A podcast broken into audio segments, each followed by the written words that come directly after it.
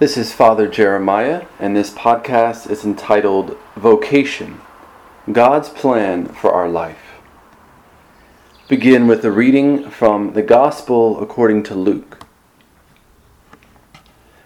As they were going along the road, a man said to Jesus, I will follow you wherever you go. And Jesus said to him, Foxes have holes and birds of the air have nests, but the Son of Man has nowhere to lay his head. To another he said, Follow me. But he said, Lord, let me first go and bury my father. But he said to him, Leave the dead to bury their own dead. But as for you, go and proclaim the kingdom of God. Another said, I will follow you, Lord but let me first say farewell to those at my home. Jesus said to him, No one who puts his hand to the plow and looks back is fit for the kingdom of God.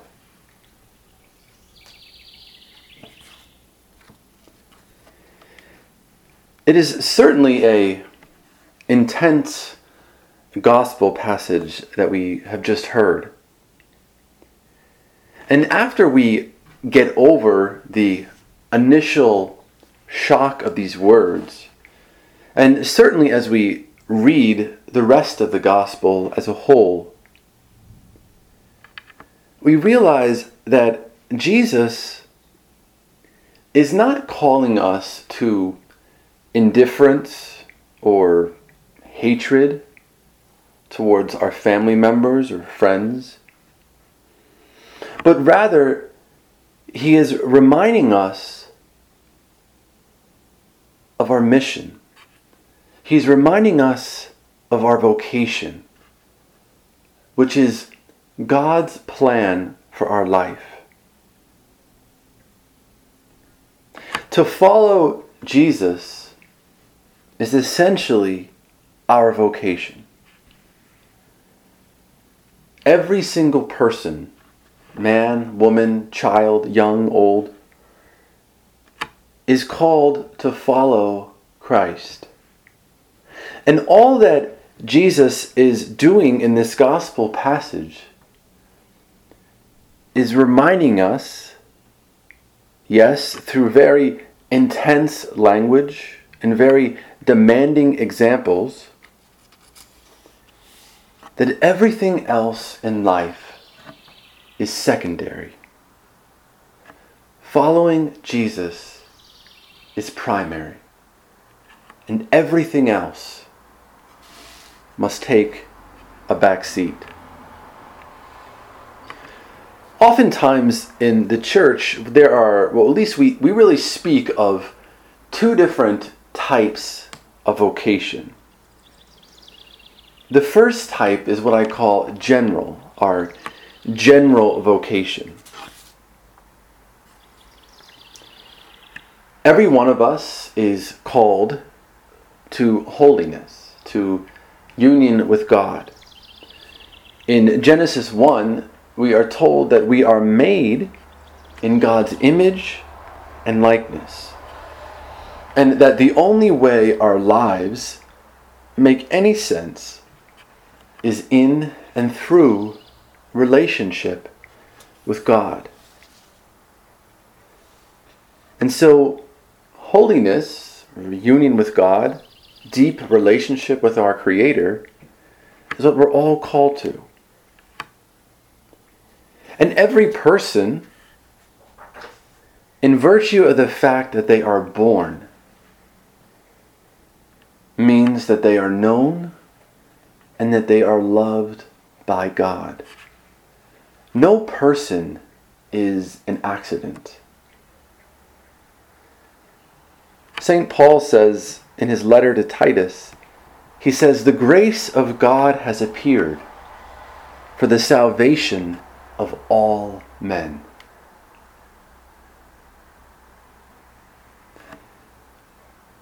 The second kind of vocation is what I refer to as our specific vocation. And all that means is our, speci- our specific vocation is the way or the structure or the means in which we live out this call to holiness. It, it is, in a sense, the concrete details of our life. And just as an example, marriage is probably the most common, specific vocation. God calls, it seems, most people, or at least a large percentage of people, to the vocation of marriage. He calls others to religious life, to priesthood, and he calls others to live singly in the world. And so that is the specific vocation that God calls each one of us to. And the question that can be asked is well, who gives us this specific vocation? Who is it that calls a couple to marriage? Who is it that calls a man or a woman to religious life? You know, did, did we simply come up with the idea? And the answer is no. It is Jesus who gives us our specific vocation. It is Jesus who inspires us with the idea of being married, of living singly in the world, of being a priest or religious. You know, it is Jesus who called St. John, St. John Bosco to work with children. And it is Jesus who called St. Benedict to become a monk. Both St. John Bosco and St. Benedict responded to the same gospel but in the way that Jesus was speaking to them. So even if we share a common specific vocation, so even if two people are religious, the way that they will live out their religious life could be very different depending on what Jesus calls them to. My own vocation I knew when I was a young boy, probably about eight years old, I knew two things. I knew that God was calling me to be a priest and that He was calling me to be a religious. Although at the time I didn't know what the term religious meant, but I knew that God was calling me to some form of religious life as a monk or as a Franciscan. And that inspiration came from Jesus Himself because I was simply too young to think of it myself. Most other eight year olds were not thinking about being a priest or about being a religious. And so, our specific vocation, first and foremost, is following Jesus, nothing else. That is why we cannot identify our vocation with an image or with a form. You know, being a monk is not a romantic, idealized picture of the silence of the cloister. Oftentimes, we might see a documentary or a vocation ad of a monk in a monastery, and just by looking at it, it looks sort of idyllic and almost there's this romantic notion of silence and, and being in union with God. Being a monk is, is more than that. Being a Franciscan is more than just wearing sandals and a beard. Being a priest is more than just wearing nice vestments and preaching to the multitudes. Being married is more than just not being alone. All of these things are symbols and signs of the vocation. But what all of these vocations have at their core is the following of Jesus. And if that is not the core of every vocation, the vocation is going to die. And the person attempting to live that vocation is going to be frustrated, disappointed, not living up, in a sense, to what God is calling them to. I remember when I was a young friar, when I was a novice, there was a group of priests in New York who would call us the, the Groeschelians after Father Benedict Groeschel. And every time we would be at an event, the, these certain priests would say, Oh, here are the Groeschelians again. You know, and they didn't mean anything obviously bad by it. They were just joking with us. But from the very first time I heard that word, I remember hating it. I remember hating being called a Groeschelian. Not because I didn't love Father Benedict, of course not. I loved Father Benedict. But why I didn't like that was because I did not just give up my entire life to follow Father Benedict, as great and wonderful as a man as he was. But I gave up my life because I was following Jesus, who happened to call both Father Benedict and myself along the same way. And so, if we identify our vocation with an image or with a form, then it becomes an attraction to something that is not Christ, which is, in a sense, good old fashioned idolatry. Placing something that is not God in the place of God. It could be people, could be situations, it could be circumstances, it could be devotions, it could be the way our own idea of how married life is supposed to look or supposed to be, or the way religious life is supposed to look or supposed to be. I heard a story recently of a priest who was doing a wedding, and this couple had spent so much money on their wedding, on the party afterwards, and having all of these uh, nice, elaborate things at their wedding, all the things which are not bad, of course. But the priest said to the bride one day, he was just getting so frustrated with her. He said, I hope you spend as much time on your marriage as you do on your wedding. Because it's very easy for us to want to buy into the image, buy into the forms of our vocation,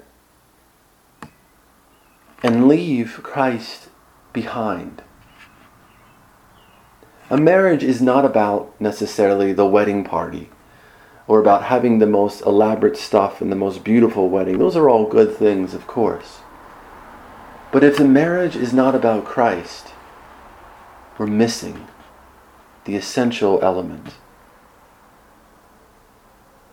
You know, when the spiritual life gets tough, when we experience desolation of, of any kind, when we experience maybe the dark nights that St. John of the Cross talks about, we always want to cling to something external to console us.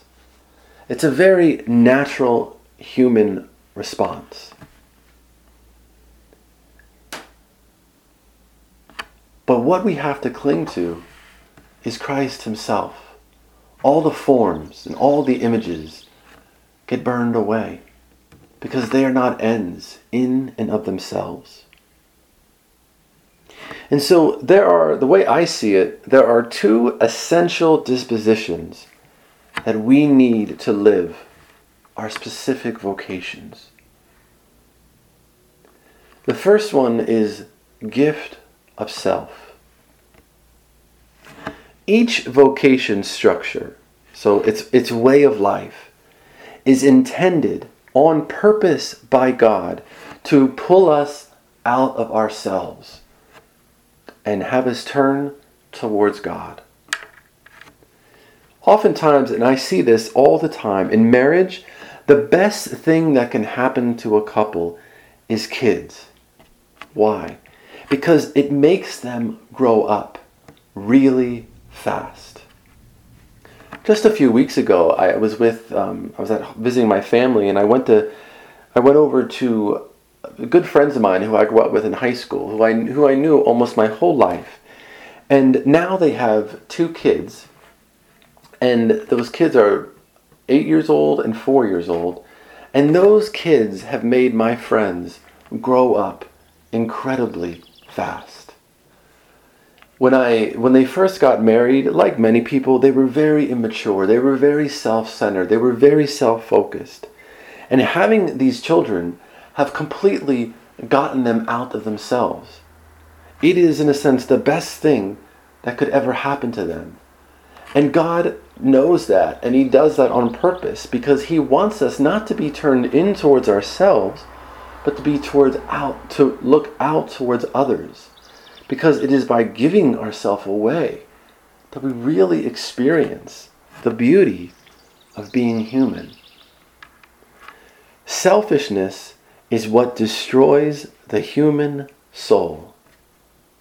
It is the ultimate demise of marriage and religious life. The most miserable people in the world are the most selfish people. John Paul II once said that the only way to find oneself is through a sincere gift of oneself. And really, all that John Paul II is doing is commenting on the words of Jesus when he says that he who finds his life will lose it, but he who loses his life for my sake will find it. This gift of self certainly doesn't happen automatically. I know many priests, many religious, many married people, many single people who are selfish, who are self obsessed. The battle against selfishness is lifelong. And the solution to this disease that is selfishness is living our vocation. Living our vocation, following Christ, is the way out of ourselves. The danger of a celibate vocation, so a priest or a religious, a brother or sister or a monk or a nun, the danger of celibacy is that because we don't have children, because we don't have many bills to pay or certain responsibilities that people in the world have, this could seriously stunt our growth. A celibate person is in danger of never growing to full maturity, to full personhood, because he has no children or no spouse to pull him out of himself. He has no bills or other, in a sense, worldly responsibilities that sort of force him out. The danger of marriage is distraction, busyness, never making time for the Lord, never making time for prayer or reading God's Word because I'm constantly busy, constantly going somewhere, doing this, doing that. And I don't have time for a relationship with God.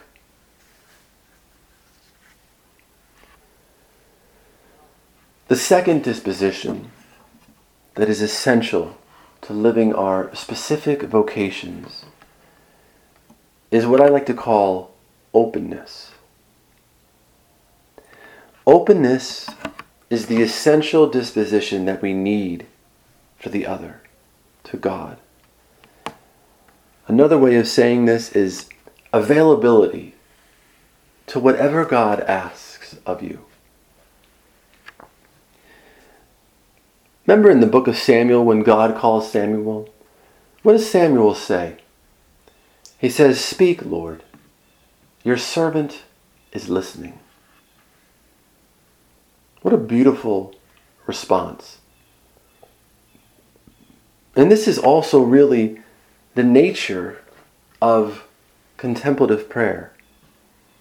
This availability, this listening heart, this listening disposition to God.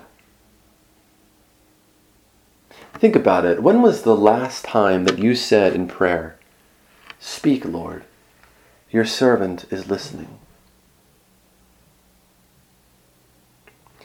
What does Mary say at the Annunciation when the angel Gabriel appears to her?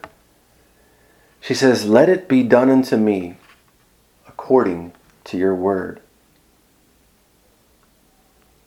Mary did not understand what was happening.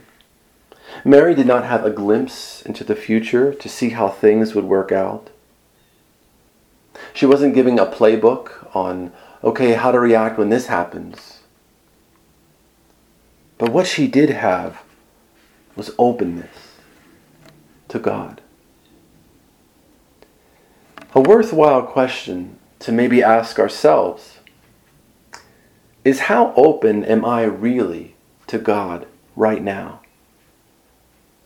How open have I been to God this week or this year?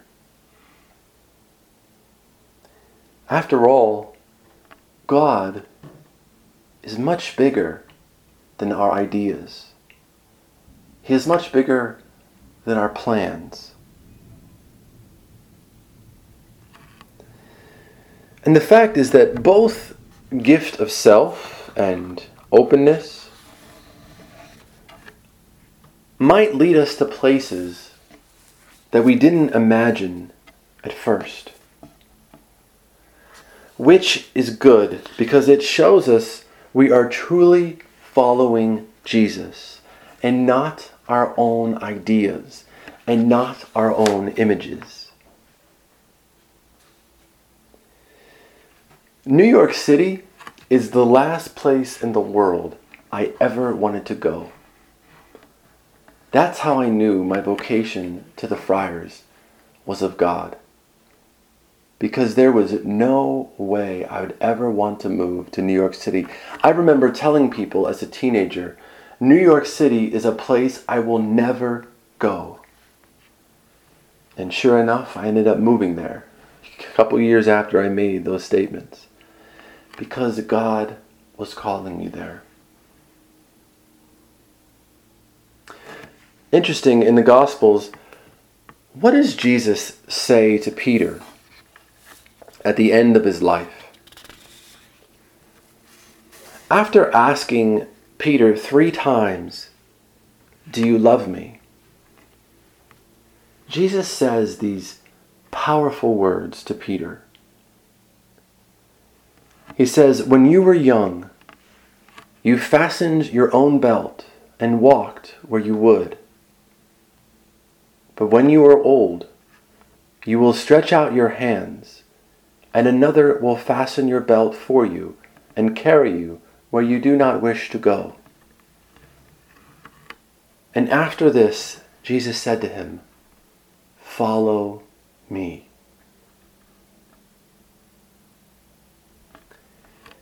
If you remember, Peter's specific vocation began by the lake of Gennesaret in Luke chapter 5. Peter is a fisherman who is out all night and he catches nothing. And all of a sudden, Jesus comes and he tells him to cast out over here. And what happens? Peter pulls up a net filled with fish. He is amazed because at first, Jesus seems to be a much better fisherman than him. And when they get to shore, Peter leaves everything and follows him. And Peter, in imitation of Jesus, will die on the cross. But he will die upside down. And we might ask the question where is the happy ending in all of this? Peter has given up everything to follow Jesus. And this is his fate. This is how his life ends. But the happy ending is that Peter followed Jesus. Yes, after falling, falling and fumbling and stumbling all around, Peter follows Jesus and not anybody else And through all the twists and all the turns and the mountains and valleys, Peter now reigns in heaven with him. And so, this is the essence of our specific vocation. It is not a guaranteed ride to worldly bliss. It is not a guarantee for popularity or prosperity or acknowledgement by the world or by friends or anything like that. We are following one who was forsaken, who was betrayed, who was crucified. And the same may be true of us. But it doesn't matter what may happen. We are called to follow Christ. Peter asks if John will betray him. And what does Jesus say to Peter? He says, If it is my will that he remain until I come, what is that to you? Follow me. And that's what Jesus says to every one of us. That's what Jesus says to our anxieties and fears about the future. That is what Jesus says to us in our sickness, or when someone we love is sick, or when we experience death and tragedy, we experience love and joy and peace. What is Jesus saying to us in all of that? Follow me. Following Christ is the only option for us. It is essentially God's plan for our life. Before we get married, before we become priests or religious, before we live in the world as single people, whatever it is in the way we live, the first and most important part of our life is to follow Christ. If we do that, He will lead us to wherever it is He wants us. As for us, our mission is to follow Him. In the name of the Father, and of the Son, and of the Holy Spirit. Amen.